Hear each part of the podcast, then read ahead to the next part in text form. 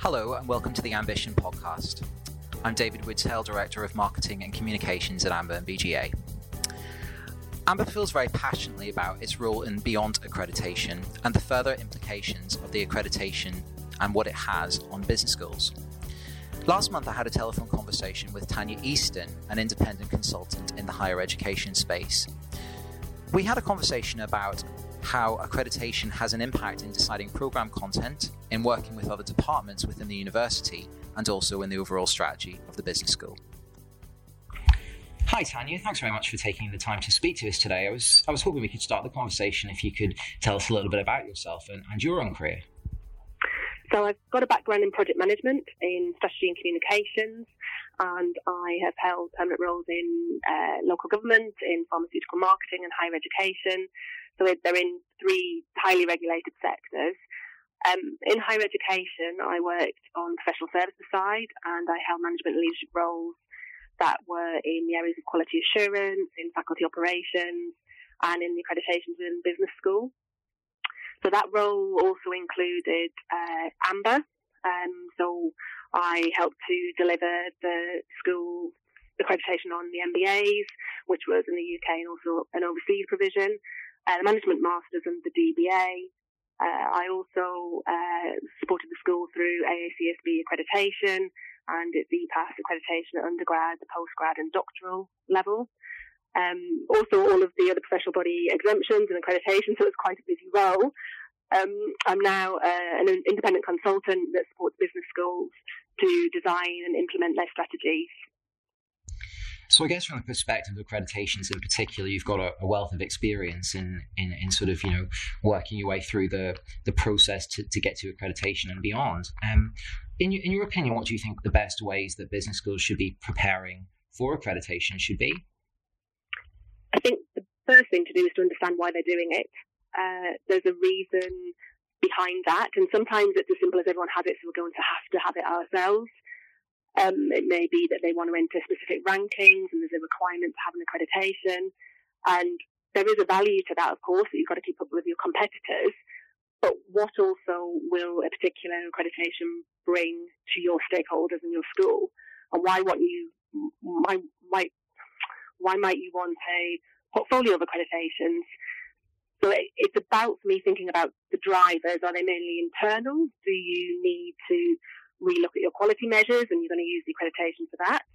Uh, are you looking to have it as a measure of impact so that you have something to gauge your progression against? Or are the drivers purely external? Is it just a position into a different market uh, or to change who you're being benchmarked against by your applicants? It's probably a mix of those things, but I think having that understanding and, and creating a clarity around the reason for the accreditation helps you with that journey through it. And I think then the actual operational preparation then depends on the school. So it may be that at the initial eligibility application is just led by the leadership team um, as they're starting to define their strategy around what they want to do and why. But once they are looking more deeply at the accreditation, looking at the, the service areas within the school, so the professional teams and the program leads, to engage them in the process because there are areas of excellence already within the school. We need to make sure that those things are still staying and in being improved upon further. And the areas that might need to be changed to meet accreditation standards, you're going to need those teams to engage properly behind the reason for the accreditation to make sure that, that everyone's moving forward in the same way. And then I guess on the, on the sort of idea of moving forward, you know, I guess that the best business schools are those that are constantly evolving, adapting to change, really leading the, the curve when it comes to change. So, do you think there's an argument to involve a lot of student interests in in really informing course content, and how do you think that business schools can better do that? I think there's a balance to be had. Um, I think in relation to teaching and student applications, a key factor is going to be employability. Uh, so the students, as much as they might like learning about a subject, they're looking at their career prospects at the end of it. And the employers also want to know that a, a school is delivering a student graduate who is trained or has knowledge in the areas that they need. Um, academic staff who are well engaged in their disciplines, they know what's happening currently in uh, the sector that they're teaching. And I think the students need to trust that the ac- academic staff will be supporting them with the right skills and knowledge so that that base is there and that the student then can incorporate that as they go out into their career. But that said, the, the graduates will then be moving into the firms and they will be shaping those firms through their own work and the way that they interact with people.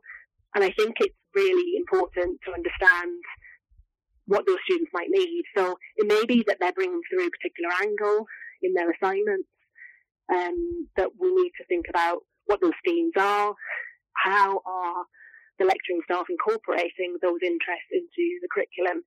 Is it just a, a matter of there is a choice of case studies or text to use, and those students actually can engage more with one than another, in which case the academic member of staff can, can choose to incorporate one that will really help to engage the student in that that piece of, of understanding and really make it more accessible. And then I guess in terms of how business skills can integrate with other departments within the university, is that something that you're seeing happening? And, and how can how can the business school, I suppose, make most of the other university departments to really enhance the, the MBA program content? I think when it comes to integrating with other departments in the university, uh, even before the MBA, there has been a history of that, particularly at master's level. Um, it may be that business schools are already working with other university departments who are teaching management in the context of sustainability or the circular economy, or something that's coming through quite a lot now is in the creative industries, um, and that's the shared teaching. Um, with the MBA, you're also seeing a lot of uh, sector-specific MBAs coming through. So it could be um, that the core content as might be needed by AMBA accreditation, is delivered teaching the core principles of, of an MBA, but its management report or final dissertation is within one particular sector. Um, and that can be paired through teaching with the School of Medicine or whether it can be, be done through engineering departments as well. I think one of the challenges with that is the potential lack of variety in the cohort because one of the strengths of an MBA program is having that mix in the classroom of, of not only disciplines of the departments that someone might work in in a firm, but also their, their past experience and, and bringing that together to have that shared learning experience. One of the things that we also can think about is how, for example, in an engineering department in a university, project management has probably been taught for a long time. It's standard part of, of understanding how how things must happen in the, the construction industry. But that isn't always taught by business school staff. I think it's about understanding strategically for a whole institution is where those um, specialisms sit. You know, there are some um, universities where the business school staff will teach into all programs that need sort of management management discipline learning, and there are other areas where for example, in engineering, there will be teachers in that that teach engineering management. And there is a, a an issue around accreditation for that as well, because of course there are some accreditation bodies where you have to uh, show metrics attached to the teaching staff. And if you have a, a shared program, then how do you balance that? Because it may be that the teaching staff from another university department are being managed under different criteria by their leadership team than those within the business school. And I think there are, there are several ways that we need to be careful around how that works. Wow, lots to think about there.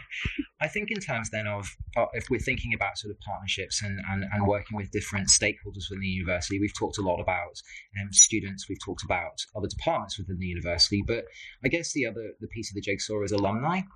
How do you think business schools could better connect and engage with their graduates and their alumni community? I think the first thing is to know uh, who they are and where they are, because I think there's there are a number of areas where actually schools unfortunately lose contact with their alumni. The, the students come through, they graduate, and they're done. Um, and I think that is a shame because a lot of schools actually see the value of strong alumni relations, and, and their alumni also also appreciate that too.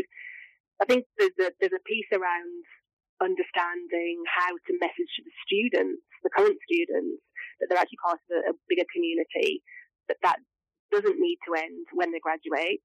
Um, part of that can be through having sort of visibility of alumni returning, uh, doing guest lectures, being more engaged in other ways. And you start to create sort of a natural pipeline of the students that graduate then becoming part of that alumni network. Because although in some cases alumni can become financial funders to the institution, that's not the only value. And there are also other ways that there can be a value, whether it's guest lecturing or, or even just coming in as an advisory context or as an inspiration to students to see that this is what you could become. You know, two years after graduation, 10 years after graduation, whatever it may be, and that there's a value from networking with other people that have graduated from your school. So I think there's, there's practical processes that you can operationalise by making sure that sort of uh, email addresses are up to date. Some schools you know, keep an email address for life and they teach the students how to have that auto forwarded into their Google account or whatever else it may be. Um, but I think it's about understanding as well as what alumni may want from the school. Um, because a lot of the time we think about what they can give back to a school, but why would they want to do that? And look, there's, there's, there's quite a bit of work around nostalgia being a key driver for alumni, but also the sort of the career advancement and making sure that they understand what their network can be expanded. But also that people like learning, and all of us do that throughout our life in, in whatever way we do. And thinking about the university doesn't have to be just transactional. It doesn't have to be you come in, you do your degree, you leave. It can be a place of learning in the mind of that alumni forever. So how can we carry that on through? In what way can we give the alumni access to the latest developments, the latest innovations that are coming out of the school, and thinking that through. Once we've, we've got the sort of a communication plan in place, then you can start thinking that bigger marketing strategy around segmentation, what messages go to, to which segments and why. And it can take a bit of resource to do that. And I think that's one of the challenges for a lot of business schools is how much resource to put in when the return on investment isn't as clear if it's not pure financial fundraising. But thinking about those career options for students, the internships that might be available, that integration with the corporate world, there's a key there's a key financial indirect piece there as well for the school that I think shouldn't be overlooked so so effectively what i'm taking from that is that it's about reciprocity. So working out the value that, that the school can get from the alumni as much as the value that alumni can continue to get from the school and, and, and trying to work out the, i suppose the sweet spot where they can both get as much as they need from each other.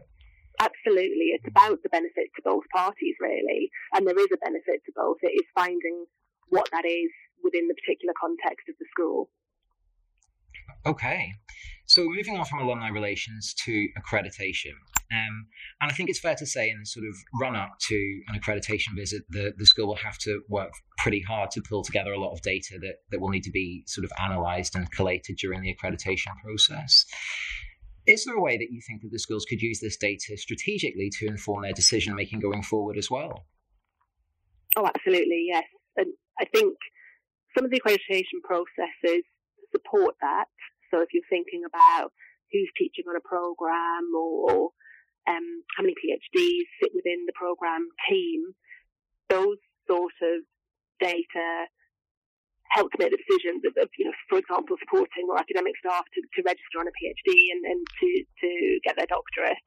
That then feeds back into the data set looking stronger. But of course, there are other values to it than just getting uh, stronger metrics. But I think it, one of the key things around the data is thinking that if it's not required for the standard reporting cycle of the university, then it can sometimes be a bit of a tick box. That data is just siloed, it's done for the accreditation, and we'll just move on.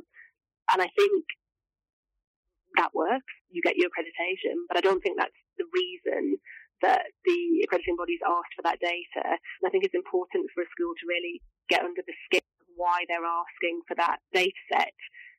And then to think about, well, we've got this, what else can we do with it in, in our local context?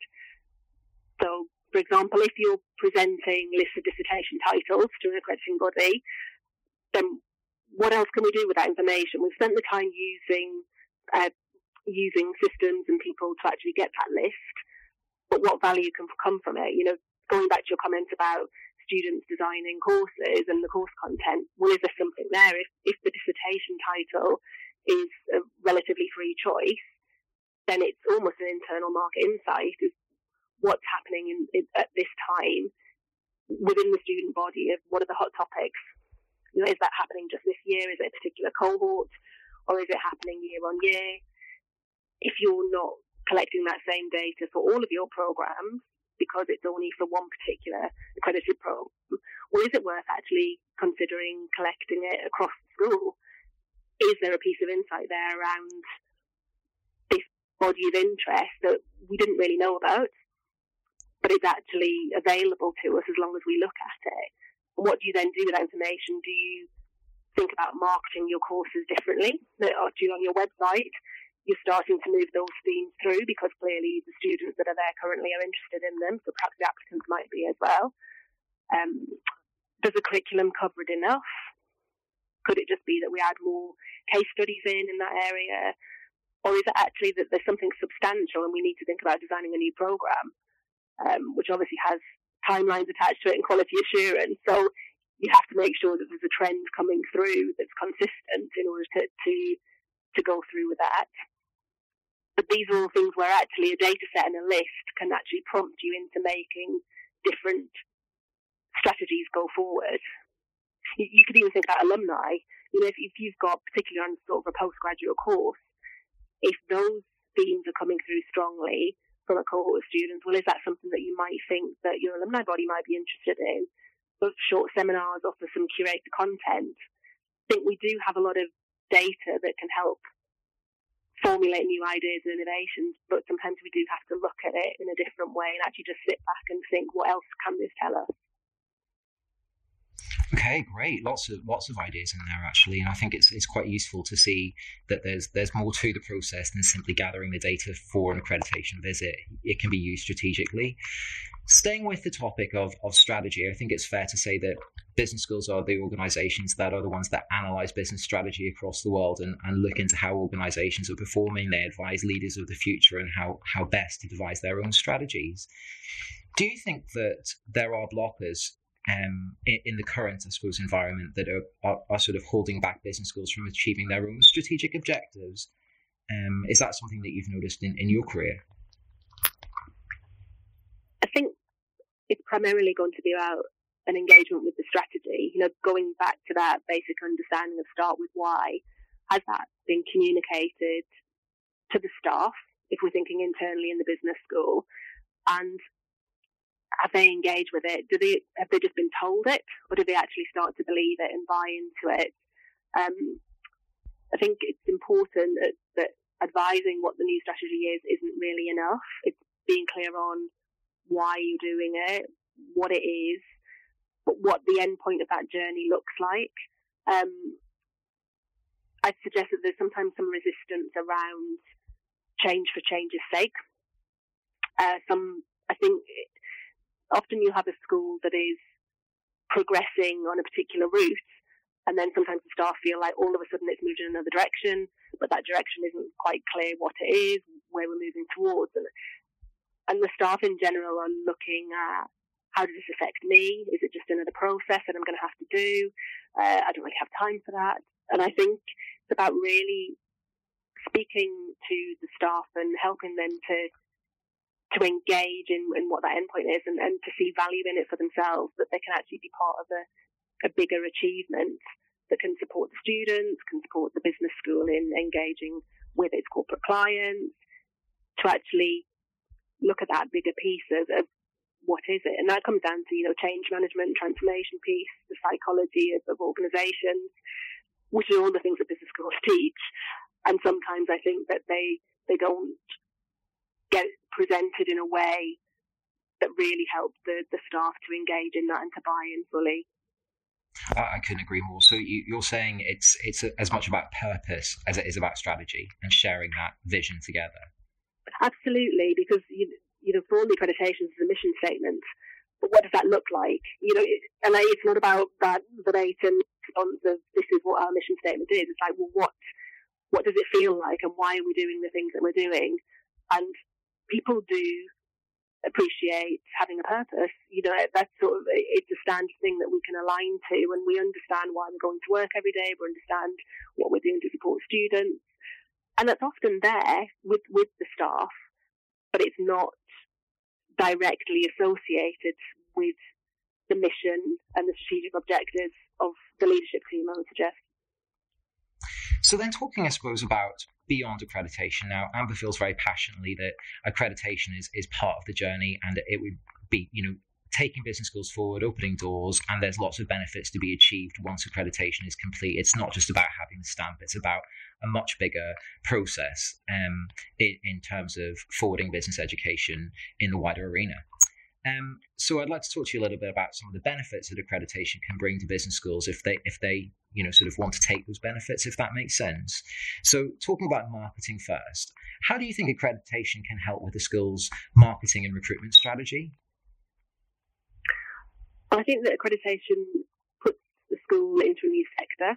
Um, it's it's an external quality measure, so it's not just the marketing team saying that the school is brilliant, it's doing well, and all those things that you know uh, savvy customers might see coming. It's an external international accrediting body who has come in, reviewed your school, reviewed the programs that you're uh, preparing students with, and saying, "Oh, this is quality," and the accrediting body are happy to put their brand onto the program or onto the school in its entirety. I think that's a really strong message, and leveraging that is just really important. So I think there's a there's a piece around having a communications plan that's prepared that involves the the messaging of the accrediting body. You know, what what's the purpose of that accrediting body? They, they have their own mission statement. Well, if it's about quality uh, management education, then that's a thread that can then move through into the marketing strategy for the, the school's team. Um, I'd also suggest, though, that the marketing strategy has to be part of the overall school strategy and not separate. So it's knowing what the school wants to be known for. You know, how do you communicate that? Where are you going to communicate that? But also how the accreditation reports have positioned the school. Generally, they're not written by the marketing team, and you know, and it's it's it's strongly uh, suggested that they shouldn't be written by marketing team because they're supposed to be factual and you know represent the data appropriately uh, rather than just having a sales spin on them. But they'll usually have that golden thread throughout them. So there's, there's something in the narrative that will be talking about the mission of the school, about its strategy. But are those themes also coming through in the marketing materials? So are they, you know, speaking the same language? And I think that's important that that piece going through where it's quite clear what the school is, what it's doing, and that's one of the major reasons why the body have accredited. Um, I think the other thing to think about potentially is that marketing is often attached to student recruitment in a business school. But of course, in the corporate world, you don't just market towards new customers, you continue in your aim to retain customers. And it's obviously different in, in higher education, but thinking about that pride and value that a current student can have from knowing that they are at an accredited school or an accredited program is really important because once they feel pride, they then start talking about what a great school they're at, and that word of mouth marketing piece can come through. I think that internal student communications piece is also an important part of marketing strategy for an accreditation. And then I suppose taking the conversation about uh, external and, and the connections further, um, accreditations can can help schools build connections with a, I suppose, a wider ecosystem in the higher education um, arena. So with with other business schools, but also with corporate partners and external stakeholders. How, in your experience, has accreditation made a difference in these areas? oh, I think they do make such a difference. I think the, you know, I personally have a lot of connections within business schools now, and that's through the accreditation conference network, and those connections are about lessons learned and, you know, about sharing that journey together from, from a partnership perspective for business schools and uh, connecting with other business schools. I think that's perhaps for the TNE and for international education partnerships, then having an international accreditation it really does give a sense of sort of assurance to both sides because again it's about that external body that's reviewed the quality assurance processes and there's some sort of almost an informal due diligence done there that if the accrediting body have already reviewed behind the scenes then actually you can you can step step forward into into those conversations with a little bit more of understanding that you, you've both been assessed in the same way and you've both hit benchmarks. Um, for corporate partners, for sort of external stakeholders, I think that the accreditations are also important. So, for example, if you've got a, a student that might want to do an MBA but they're employed and they're looking to do it part time, you know, does the employer want that MBA to, to be AMBA accredited or ranked by the FT? Well, if they are, then they're more likely to perhaps pay the program fees.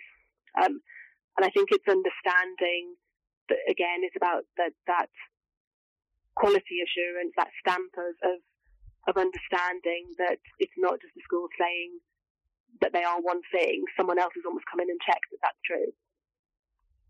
Okay, last question, Tania. So, um, most of the business school leaders that I speak to are very keen to ensure that their organizations are staying ahead of the curve when it comes to the trends and themes in, in higher education. What would your advice to, to, to other business school leaders be in terms of really keeping up to date and, and setting the agenda when it comes to, to what's happening in the higher education sector? I think the key thing for a lot of, of the business school leaders is, is the network. Um, we talk to each other and that we understand what's going on elsewhere, what might have worked in one context hasn't worked in another. I think business schools in that wider uh, higher education sector also starting to keep their eyes up a little bit more. Because if we think about what's happening in computing departments, for example, that's been separate in you know for for a number of decades. That's perhaps been separate to business schools, but now it's clearly going to impact future business managers, whether it's through AI, removing jobs that a business school career might have led to, um, or perhaps it's within teaching within the business school itself through gamification. Well, those things are already being developed within the computing departments in higher education institutions.